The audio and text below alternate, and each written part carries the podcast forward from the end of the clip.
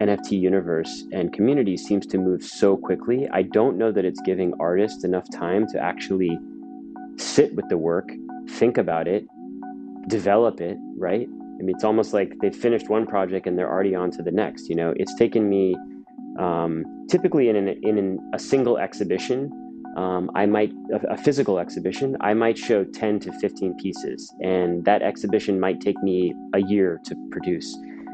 Well, it's taken me a year to produce 10 of these, you know, NFT works.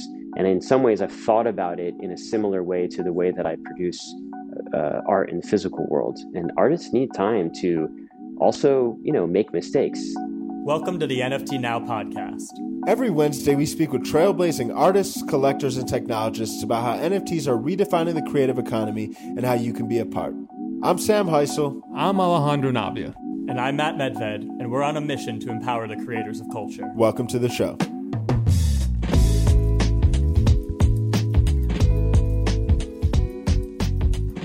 Matt, Ale, what's good? Doing great. Doing amazing, bro. Thanks for having us. Who do we have on today, bro? We have Daniel Arsham. Daniel Arsham is an incredibly accomplished contemporary artist his creativity has never had limits or been bound to one medium. He's he's helped design and do the architecture um, and installations in Kith stores around the world, which is one of the kind of leading fashion boutiques and, and footwear boutiques. He's done iconic sculptures. The creative director of the Cavs recently designed Gunna, the chart-topping rapper's album cover. Right, so I think he's always been operating at the intersection of culture and art and pushing it forward. So it's to no surprise that he's been uh, doing amazing things with NFTs. I, I, think in today's conversation, we do a deep dive around some of his projects and upcoming project that'll actually be going live on April 30th. But I think it was really fascinating just getting his perspective as this very accomplished contemporary artist who's always moved the needle, getting his perspective on how NFTs are changing the art world, how they are providing a new creative canvas for artists, and what inspires him the most. So, what stood out to you guys? Start with Matt. Yeah, look, I mean, I think you, you kind of nailed it. Like, you know, there was a lot of excitement in the NFT space when Daniel Arsham entered because, um, you know, someone of his caliber, someone of his stature. And I think he also did justice to the medium, you know, his whole eroding and reforming sculptures. Like that, that is a, that is a great example of something that just would not have been possible to do uh, and to release in this way and to have a collector base for prior to NFTs. So I think he gets it. And I think he like, he, he understands that this is an additive thing, and uh, and it was really cool to hear him kind of detail how he's embraced the medium and and his thoughts about the metaverse as well. How about you, Ale? Man, I was like uh, I'm a huge fan of Daniel Arsham. Actually, my first traditional art piece was one of his sculptures that I actually picked up I, after I saved enough money uh, working in the restaurant industry. So um, when I, similar to you, Matt, like when I saw when I heard that he was coming on to NFTs, that just it was like a no brainer for me. Lindsay and I lined up and we we picked up one of his pieces pieces, but like what I'm I'm really like what really excited me is like his completely different and quite refreshing approach to NFTs. Right? Like he's an artist that's not necessarily playing what the field is doing he's playing his own game right he's he's more intentional spending time with his art like his drops are not necessarily one after the other he's actually be, being incredibly intentional around it and also finalizing things right? Like something that was really intense for me was like, hey, this is 10 and done, right? Not like, hey, 10 and maybe later, right? Like actually closing a chapter on something is very powerful in an in an age that um, just welcomes iterations, right? And that, that that's something that's really refreshing. And personally, man, I just love his fashion, dude. Like I just love his swag all all together. Like just the way he dresses, all his shoes behind his uh, his interview was re- really dope. And um, you know, being Florida native, I always got to support the people who come from Florida. So that's really there all about it. I love it. I love it. Well, we have tons of fun stuff to dive into in today's conversation with Daniel. If you haven't already, do encourage you to check out the the last part of this set of eroding and reforming sculptures. Um, you can do that by looking at up his socials, Daniel Arsham. Also, want to encourage you if you haven't already. We actually a couple months ago had the, the opportunity to go and do a studio tour um, of Daniel Arsham's studio in New York City. Um, you can check that out on our YouTube channel, uh, youtube.com/slash NFT now for the behind the drop episode we did with Daniel. But without any further ado, let's jump into this week's episode, Mr. Daniel Arsham. Daniel, what's happening, man? Welcome to the show. Thank you guys so much. Uh, so happy to be here with you. So, you've been innovating within art for a while. So, for starters, very curious what kind of sent you down the NFT rabbit hole? How'd you enter the space? What intrigued you early on? Yeah, you know, during um, pandemic, it was a time for me to revisit a lot of uh, previous ideas in my own work. Just before COVID, I actually had a long um, discussion with the Winklevoss brothers about Nifty Gateway, and this was kind of before I would say the vast majority of people in my circle knew anything about NFTs really. It took me a while to really understand the potential in it, um, and specifically this idea around a programmable artwork, right? The, the sense that through the smart contract, you could create something that could alter itself over time. Um, and I really started to see these avenues that were creating potential for artworks that I wasn't able to create before this new technology. Um, and so that was really the the sort of um, the drive, right, for me to create the first uh, NFT, which I released about a year ago now, um, which completely leverages uh, the smart contract to create an artwork that actually erodes and reforms over the course of a year. That's really awesome. Let's dive a little bit into that aspect because, like, when you dropped that, I think that that was a almost like one of the first artists to actually incorporate a technology of this sort. Um, can you tell us a little bit about the eroding and reforming sculptures NFT series? Yeah, so I've created physical works for the last decade or so that sort of reimagine uh, objects, some from our present and some from our historical past, as if they have been reformed in crystal, uh, let's say 10,000 years from now. And obviously, when I make these works, I I want them to look as if they're in a state of decay or erosion, but I don't want them to continue doing that. Right? They they're in a sort of frozen state, and so the potential for using the smart contract to basically allow the work to change over time was something that felt so new and I don't know, like an advancement, right, of ideas that I had already had. So effectively, I created a work that is a sculpture. It exists within a space that has views out onto a garden and we catch a couple different views of it. And each time that you go back to this work depending on the time of the year the work will have changed right? Pieces of it may have further eroded. Um, in one case during the height of winter it actually falls off uh, collapses onto the floor.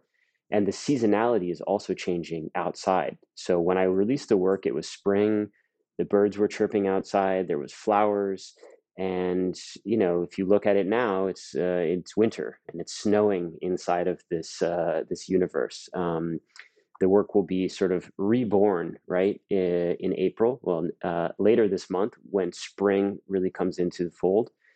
And uh, it will continue on this cycle of erosion and, and reformation forever.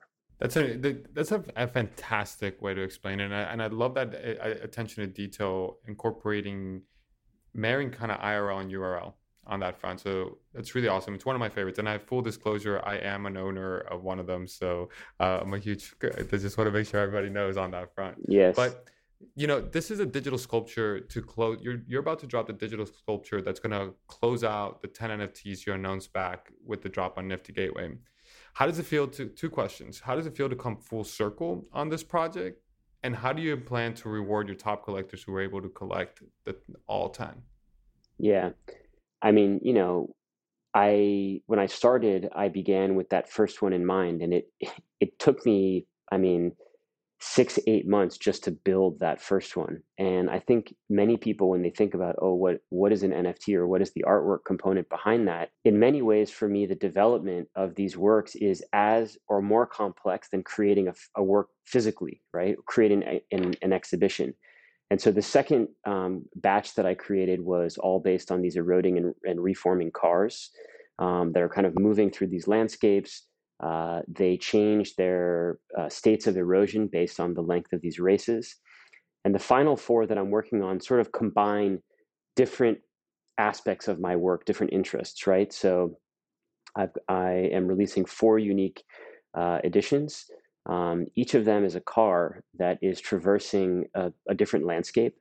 Uh, we have a 68 Mustang that's driving through a city it's raining in the city and there are massive sculptures that are placed within the context of the city Um, so it's it's sort of leveraging a potential scale that I've never worked in. Right, I'm I have sculptures in these NFT editions that are 100 feet tall. Right, which may be impossible to make uh, in the in the physical world.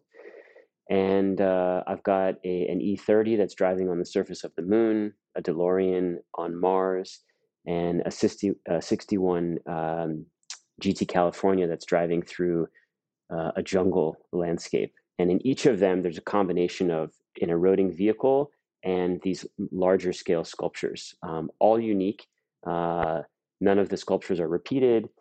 Um, and just dialing in the way that the cars move and the feeling of the erosion and the landscapes. Um, I know I sent you guys like a teaser of all four of them together just to get a sense of that, but definitely the most complex, certainly NFT that I've ever created, but potentially the most complex work, right, that I've created. And I think when so many people uh, who come to me to discuss NFTs, they they're interested in the uh, utility aspect of it like what can this actually do? And i know matt you have this great quote that's you know if you're not here to bring value then basically leave right? There's no there's no point of it. And i see the the biggest thing for me that's so interesting about uh, nfts is actually like it's basically like a community builder right? You have these collectors you're able to create um, benefits for them. And I think I can, you know, discuss a couple of things um, that I'm announcing here. One of which is that I've been uh, slowly trying to understand how I could create, uh, basically, I don't want to call it a whitelist, but a uh, a community of people who have one of my NFTs in their wallet that I can give them access to events and pre-releases for physical editions, um, books that you know I'm coming out with, signed copies of things like that and the, the way to do that is um, through a discord server that i'm going to be uh, unveiling hopefully over the next month. I just want to make sure that it's done correctly because um, we've seen um, some other artists have some difficulties in, in forming these things. And uh, so there, there will be that aspect where in the future um, people who own one of the nfts will have first access to physical sculptural editions that I'm releasing. And for collectors who manage to get all 10, right? So the edition numbers have been reducing as I've been releasing the editions and there will there will only be 50 potential complete sets of the 10. And I don't think we've sort of looked at the metrics. I don't think that it, there will actually be 50 people because of the way it's uh, distributed. Um, but for those who who collect all 10 of the uh, the NFTs, we're going to do a a, a, um, uh, a, screenshot in a couple months, and whoever has those ten, um, I'm going to be airdropping an eleventh in there, which is a totally unique work. Whatever the number is that's minted on that day, that's how many there will be, right? Uh, I think it's it will probably settle somewhere around 15 to 20 people is what we're kind of estimating. Um, but that should that should increase, you know, um, participation, right, in the community around them. And the eleventh one, I, I I'm not going to reveal it yet, but it's a very special scenario. It it includes all of them in it, right? Love that. Love that. No, and I think it's important, yeah. you know, just like, like we touched on the idea, like the distinction between like creating value and then like extracting value, right? Like we want, like you got to come to the space proper in terms of like really wanting to build and, and, and create that value and then, you know, th- then sharing it versus like, you know, taking stuff out of the space. So I, I think it's a, it's a great example of that. Exactly. And that kind of thing hasn't really existed for artists before, right? Like if you think about yeah. like companies, companies have used like I guess you could call it like a loyalty program or something like that, where people are in, they've participated. This is like a way for me to not only build community, but also allow people who have been there for the ride to access things that are not available to everyone. And I think we got we got some great questions on uh, you know community building and, and, the NFT space. But before we before we jump into those, kind of d- like dialing in a bit on like your your artistic approach and aesthetic, like you know erosion is like a frequent theme in your work, and and especially within mm. the context of like technology and like you know things that like they, kind of like what we almost expect to see from like past relics being applied to like you know to contemporary uh, piece of technology or even future technology. As and I'm curious just to hear like what's what that what's the deeper meaning there for you, and and how do you set like how do you kind of channel that in your work? So I've always been interested in archaeology and time travel and I don't know, space. I've tried to integrate some of those interests into my work. And one of the interesting things as an artist to think about something like archaeology, right, where we look at an object from the past, and if we go to a museum, we are told a story about this object. Who were the people that made it? What was their civilization like? How they actually produced this thing and what it meant to the culture in, in which it existed. Inherently, there's some fiction in that story, right? Like, there's no way to, to definitively know how these things were done and, and, and what the, the era felt like in that moment. So, we accept a lot of these things to be completely true. Um, but I started to think about the idea that I could potentially create a sort of fictional archaeology of the future, right? Like, what are the objects from today which are going to be a relic in a thousand years, and what will they look like? And so the the physical transformation of, say, a camera or a basketball from its original materiality into a, a, material like crystal or volcanic ash, we have the sense that there has been this geological time that has that has uh, transpired in the making of this work. Right? I didn't. It's not a camera that's painted to look old. Right? It has a sort of truth quality about it in its physical property, and I think that lends a lot to our understanding of the work, right? As an artist, I want my work to be able to speak visually, but also in concept. And I think that the material of the work, in some ways, can tell us as much about the idea as what it looks like, knowing that it's crystal. And um, the other sort of compelling aspect of that material for me is this idea that when we look at these pieces, they look like they're in a state of decay, right? They look like they're falling apart. But we associate crystal with growth. We we think about crystallization, right? Snowflakes forming and these things moving over time. And so the works have this potential where they could either be falling apart or sort of growing together to some sort of completion. And in that way, it's like we're sliding a bar right on this on this time scale. We can move backward in time and we can move forward in time conceptually, right, in, in our minds. Um, and I tried to bring some of that sense of play with time into the work that I've done um, in the NFT space. Um, in addition to the, you know, I've done a couple of editions. I also made one unique work, um, which is owned by a, a collector, um, Pablo Rodriguez Fraile.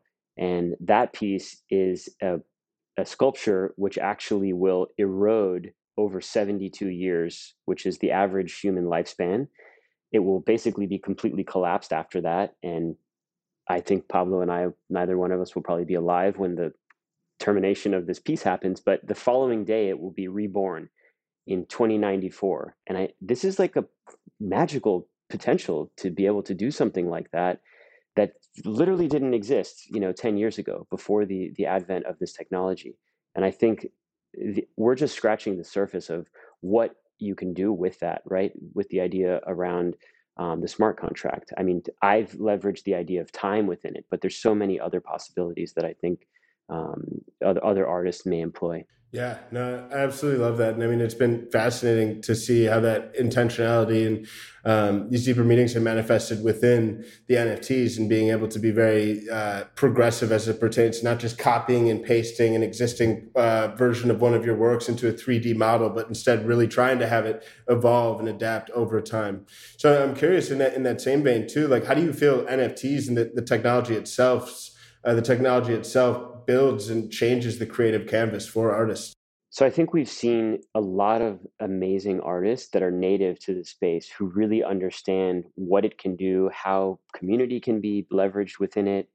Um, and then I think some other artists, you know, have sort of taken, as you said, pre-existing works and tried to like port them over to this, um, which for me, they, I may like them as artists. I find those to be less interesting. And I, you know, the other b- big aspect of it which in some ways is much more transparent than the art world, right? The physical art world is this idea around value and capital and how how capital is deployed and, and how we chart value over time, right? Um, when I think about, you know, my work from the beginning of my career, you know, if you bought a drawing of mine in my first exhibition in 2004, you would have had like a million percent gain in value to, to now, right? And I think there's no way to like look at that and chart that uh, online, but with NFTs, you can actually really understand how people are collecting, sort of like what else they're collecting, right? Being able to look into people's wallets and see like this is this this collector has all of these things. Um, it just presents like a very unique kind of new scenario for understanding um, where people's minds are at in terms of collecting. Love that. Love that. You know, on the on the topic of collecting too, I think like one of the things that's really exciting about NFTs is that they br- kind of changed the relationship between artists and collectors. You know, previously in the traditional art world, a lot of times there'd be galleries, there'd be other intermediaries in the way, um, and it would be kind of difficult for for collectors and artists to necessarily like build that direct personal bond. And um, you know, I, I, know that that that it's, it's, if anything, it's almost the opposite in the NFT space, and uh, and artists and collectors collectors are, are really kind of going hand in hand. In fact, artists are also becoming collectors and, the, and the like too. So there's kind of like a lot of like really interesting interplay there. I'm curious to hear your thoughts. Like, how do NFTs kind of transform that relationship, and how is that kind of manifested in in your own experience? I mean, that is absolutely uh, a new sort of universe for artists. You know, my own career, I started uh, exhibiting with a gallery in Paris, Emmanuel Perrotin, um, who I've been very fortunate. He's uh, an amazing gallerist. He's supported me from the very beginning. Um, that's not always the case, you know, w- with certain artists. And I've been fortunate to be able to have that kind of relationship. That's you know my work going to the gallery and Emmanuel and his team sort of pushing that out to their network um, of collectors. But I've also, for almost a decade now, had my own sort of editions uh, company, right, entity that releases editions of my own work which allows me a direct connection um, with with people who are you know collectors of mine. And you know we've toyed with the idea in the past of how do we create like a group of uh, of people who would potentially we would make sure that they had access to certain works and there was no real like metric or or system for doing that. And so you know as i mentioned before we're exploring now you know by uh, through a Discord server, being able to actually link that with people's wallets. I'm also looking at other ways of creating um, in the future potential links between an NFT and a physical work, where the NFT would actually serve as like a certificate in a way uh, for authenticity of the physical work in you know in, in the physical world. Um, but that would still allow those owners to participate in any uh, community driven initiatives that where they would need um, access right through the through the ownership of the NFT.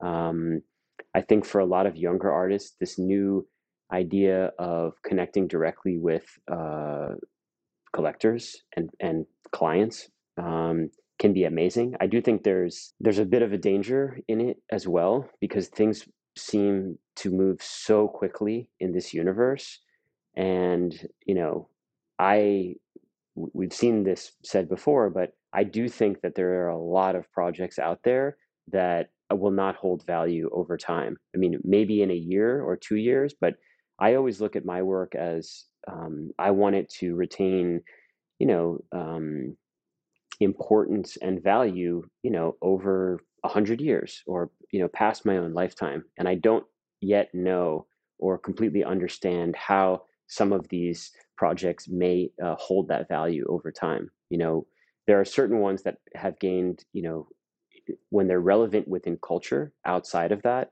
and they're being pushed to larger communities.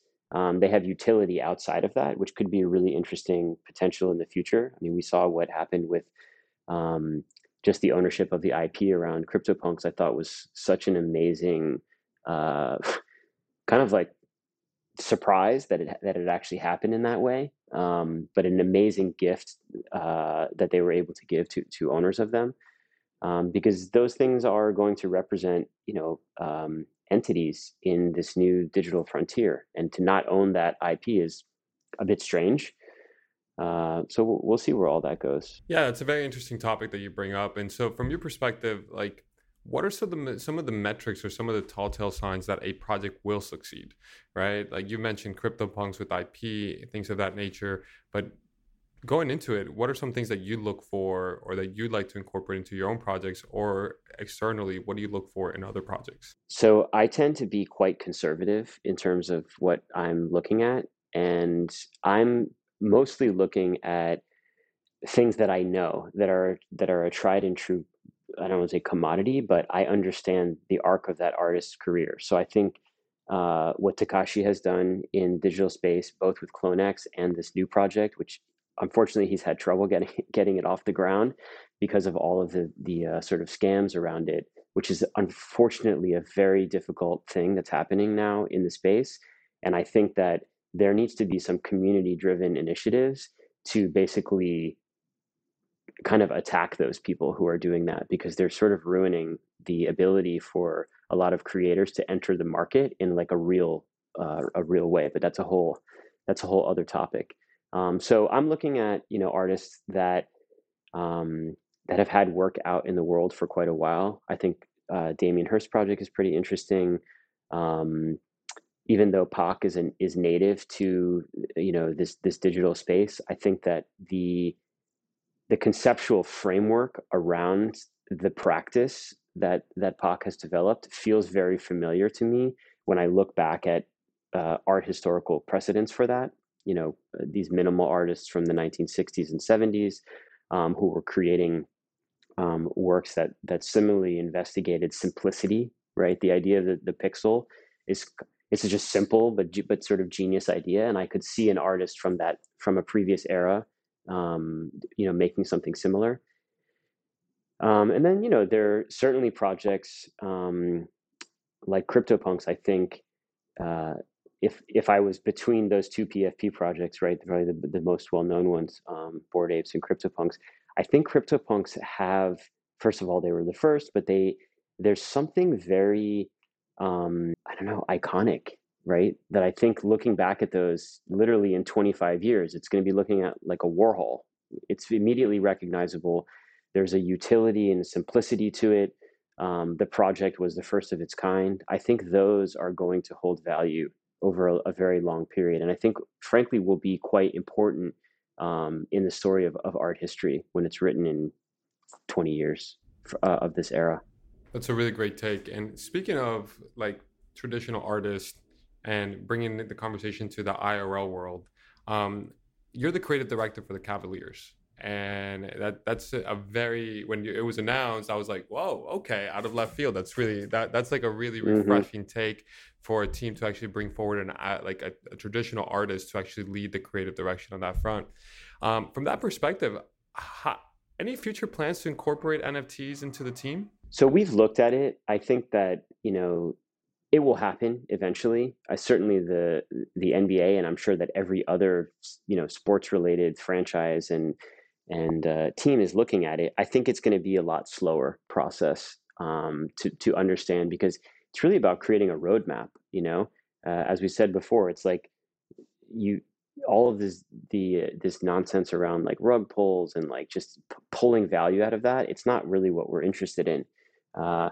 and I I think it's it's bad for the community in general. So I think uh, for the team, we want to find out. You know, are there interesting things that we can do, for instance, around um, using NFTs as the tickets, right, for for entering either events or or games.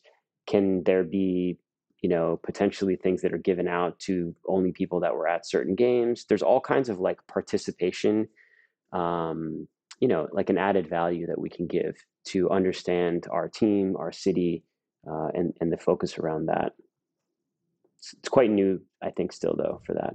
And it'll, it'll be interesting. And i think in that same vein too i mean you as an artist have always been uh, operating very well at the intersection between kind of culture and art. So, I mean, I think Cavalier is an interesting example, designing this architecture, a lot of the Kith stores around the world, uh, more recently, the Drip Season 4 Gunna album cover. It's been amazing to see how you're really leaning into um, kind of contemporary culture and injecting your own artistic perspective.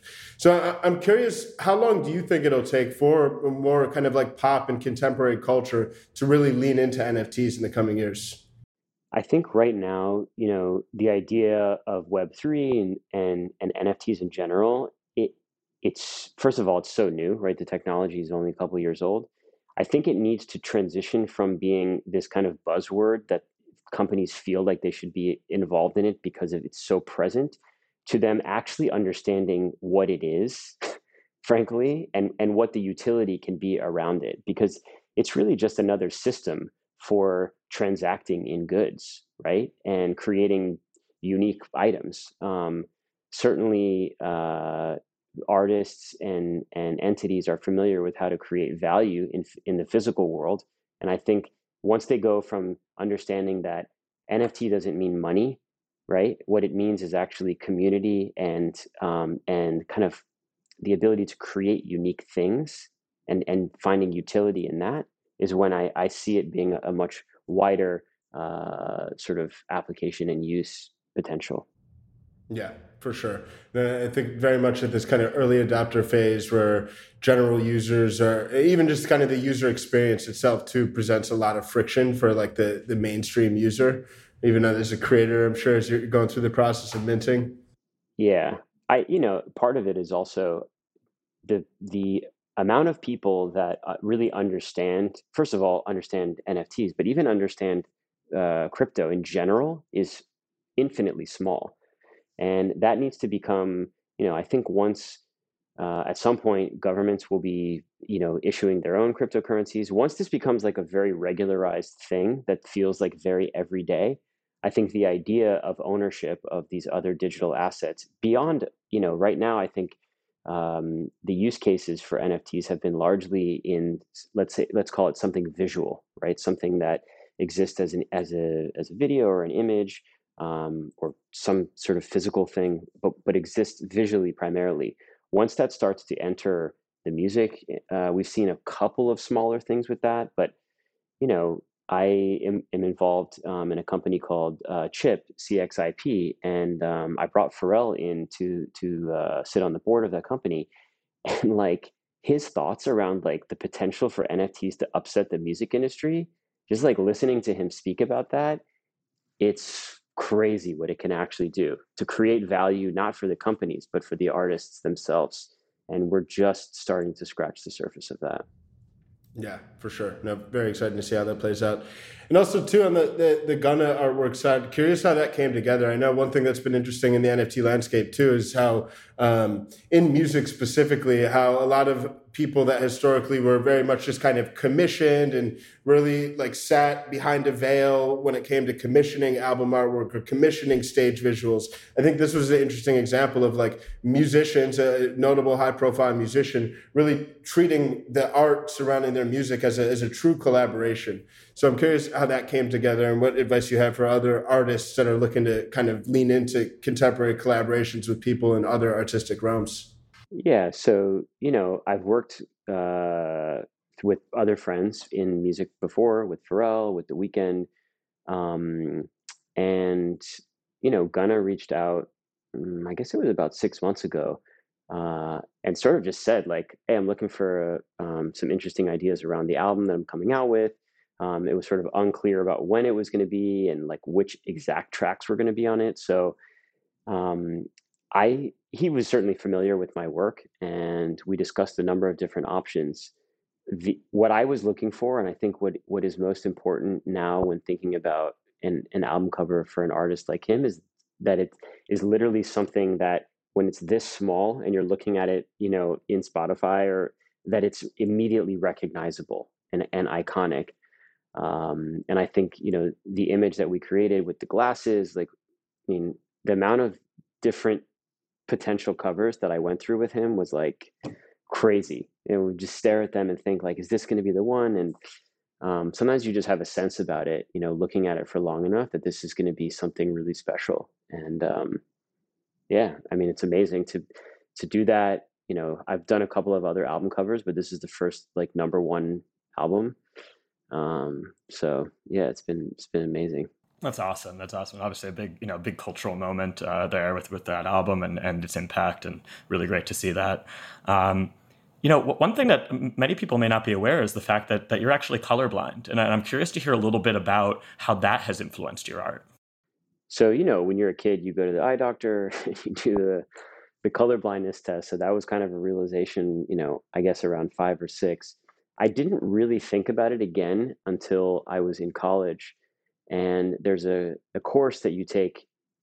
Uh, most students who study at um, a college, at least in the US, in the first year, you'll take a, a color theory course. And, you know, the professor asked, Is there anyone colorblind? And I sort of was like, Yeah, I guess. And he was like, Well, you basically get a pass for this class because you're not going to be able to see half of the things that we're actually doing. And the idea around color theory is really that when you view color by itself, it can be influenced by having another color next to it, right? The way that your eye processes color is dependent on the context around it. And so I'm not able to see a large portion of that. It doesn't mean that I don't see color at all. It's just that in certain spectrums, I see a vastly reduced variation in color. And I think that one of the potential benefits for that is I've tried in my work to work with colors that I know that I see well. So, or, the, or that I see uh, similarly to to other people, right? So, white has been a very prominent color.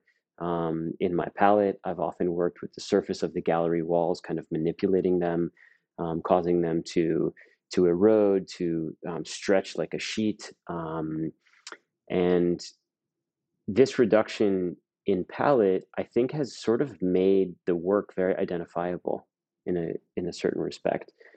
Um, you know, it's like a I wouldn't say it's a necessarily a handicap. It's it's like a it's a difference, right? And it's led to um, this potential where I have a some choices that are made for me, right? Sometimes having less options is a an easier route.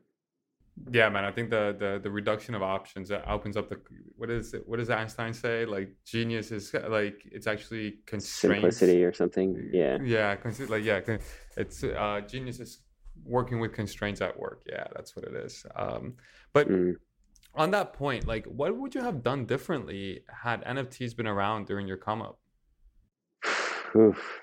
I don't know. It's it's hard to know. I think that as I talked before, a little bit of the danger that I see is because the uh, NFT universe and community seems to move so quickly. I don't know that it's giving artists enough time to actually sit with the work, think about it, develop it. Right?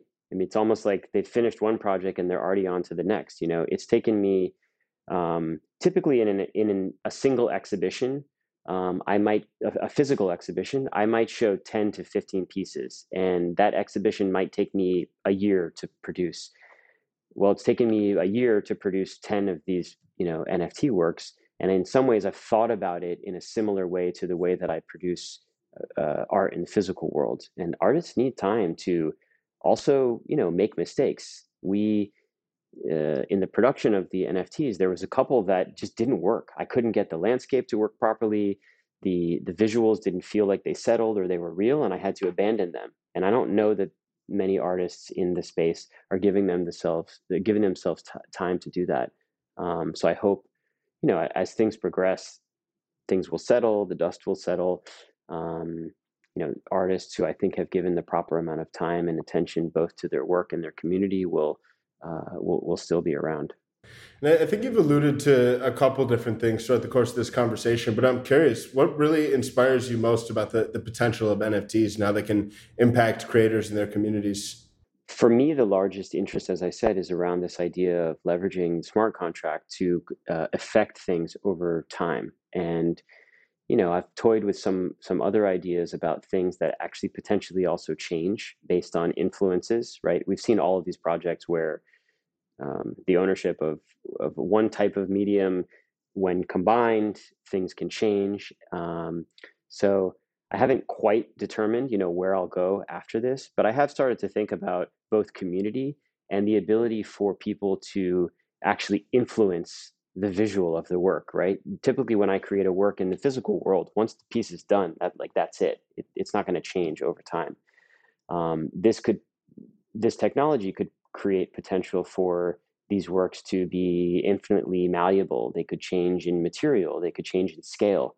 Uh, so all of those things, I think, are just amazing as an artist. You know, for me, it's in every medium that I work, there needs to be like a reason for going into that. If I'm working in painting, you know I, I wanted to do a certain thing versus sculpture and it's the same in uh, this nft space it needs to be there for uh, a reason and um, i think between the idea of community and the, the the potential within smart contracts both of those things are highly engaging for me yeah, makes total sense. And you know, like just looking at like your 3D work that you've done, you know, at, at, as NFTs, like it's all like very lush, very detailed, very like oriented. And I, I, remember looking into like watching the the clip that you mentioned, and immediately feeling like this could be taken straight from like a virtual world, you know. And so I, I am curious to hear your thoughts about how are you thinking about the metaverse with regard to your own artistry the same slow pace that I that I feel like I entered the NFT space. I think I'm really trying to understand you know where I might impact things in metaverse, um, or you know which metaverse, where where would I place things? I don't think we quite know, right? Really, what that's going to be. There needs to be sort of one unified space, right? Planet, universe that we that we all might be able to play in, um, in order for these things to, I think, to have like permanence and utility and hold value. And I don't quite know for me that it that it's there yet. Um, one of the things that I am super interested in, Pablo, you know, who, who's a collector of mine and a friend, just the idea about architecture in the metaverse that it doesn't need to obey things that are present in the physical world, I think is like so amazing. Like he has all these museums that, you know, he's built, and some of them there's like trees growing upside down, and it's just the, the ability to do something like that. Um, that could be something that I think would draw me into um, you know into creating something in in metaverse uh, space. That's really exciting. architecture. Yeah. Yeah, that sounds really exciting, especially with the looks and everything. Like I, I love like suspending disbelief and gravity and engineering and all that stuff out the window. You can just like exactly create that. Super excited about that. Speaking about like things that are catching your eye in that perspective, who are some of rising artists in the space that have caught your eye or who you're keeping track of? Yeah, I mean, in um, you know, in digital space, as I mentioned before, Pak, which I think is also this interesting idea around anonymity, right? Um, nobody knows who Pak is. Is it he or she or them or a group or we, we don't? We're not really sure. Um, I think that creates the potential of intrigue, you know. And uh, as an artist, we we are often tasked with um, kind of sharing a lot of ourselves right out in the world. It's it's very um at least as a young artist can be very uncomfortable in the beginning to reveal these parts of that of things that feel very personal in a way. And i think the idea of anonymity is pretty um, pretty interesting within the space. Um, certainly i've been looking at um, you know what uh, Fewocious did um, last couple days um, and the and the works um, prior to that uh, Friends with You is a, I think, some um, incredible artists. I happen to know them personally and have known them for for years, and I think it's been great to see the way that they've integrated in a very sort of seamless way um, th- this digital environment into their own works. And uh, yeah, we'll see. We'll see where it goes. Well, uh, I guess as, as, we start shifting towards a close, I know kind of. Um, We've been speaking throughout this conversation about different inspiring use cases, our outlook on adoption over time. I'm sure as you've been more vocal and starting to release your own NFTs, um, there have been some people that have come out of the woodworks that just think NFTs are an outright scam, or um, even as you're in, engaging with some of these bigger brands and evaluating and looking into potential NFT activations. Like, what, what do you have to say to people that do think NFTs are a scam? Unfortunately, to a large degree in some cases i do think that that's a problem. It has been a problem and i think that the community itself needs to regulate it more and needs to really be on people who they believe may be doing these things because it's kind of ruining it for a lot of the rest of us who are very much engaged in that. Surprisingly with my own work i never really had that criticism and i think part of it is the just the amount of like effort that went into the creation of that i think people can immediately understand like oh this is something that really couldn't exist before. The trans like every time that the piece has changed states right you know the the first one it's like kind of a it's a very magical experience to to have something that you own and to come back to it you know the following day and like the leaves have changed color like in this digital environment um, so that's one reason why I think we haven't really seen uh, that criticism on my work, um, but also, frankly, like the value retention in them. I mean, they had all of them are well above you know their their original price, and the volume in trading has been very heavy. So I think you know people can say, oh, maybe this is a new medium, but if you look historically at the value in my work, as I said before, if you bought something 15 years ago, you would have had like a million percent increase in in value in it. So value, I think it, it's important only in in maintaining. People want to feel that the things that they're investing in are going to be important and valuable in the future. And so, I think as artists, we we also need to contribute uh, as much as we can to the works and and their their future value as possible. Yeah, I think that's a great point. Um, well, look as we as we bring things to a close, you know, and I know that we mentioned you know, earlier about some, of these upcoming projects you have. Um, what uh, what do you what do you have coming up that you can speak to uh, uh, currently? I know there's probably some stuff in the works you can't yet. Yeah, so the next release, which will complete the ten, um, is happening on April 30th, uh, Nifty Gateway. So this will be the final four in the ten. Um, collectors who manage to uh, have all 10 of those in their wallets at a future date, which will likely be sometime in the summer. Um, I'm going to be airdropping an 11th into into their wallets. Um, the 11th one is a pretty special.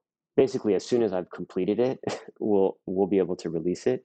Um, it's probably the most difficult thing that I've ever tried to make. And uh, you know, as I said before, I haven't determined anything specifically, but I am starting to think about you know architecture in the metaverse and um, play around with potential within that. You know, what would something, what would a, a a space that I design look like in the metaverse, and how could that aid in the experience either of NFTs that I've created, or frankly, like physical work that has been ported into um, into the metaverse. Um, and then, of course, you know, I have uh, some large scale uh, IRL exhibitions coming up, um, probably the largest of which uh, is at uh, Yorkshire Sculpture Park in, in the UK in the fall. Also, have a, an exhibition at um, a museum in Marseille in the south of France uh, opening this summer. Uh, the museum is called MAMO, and it's on the roof of a very famous Corbusier building um, which is a kind of mid-century, really incredible mid-century building. So super excited about that. And uh, you know, a couple more games in the season. We'll, hopefully, the Cavs will make the playoffs. It's very close. We'll, we'll see. Let's get it, man. Well, uh, super grateful to have had you on the show today. Keep up all the incredible work, man. We'll uh, catch you in the metaverse.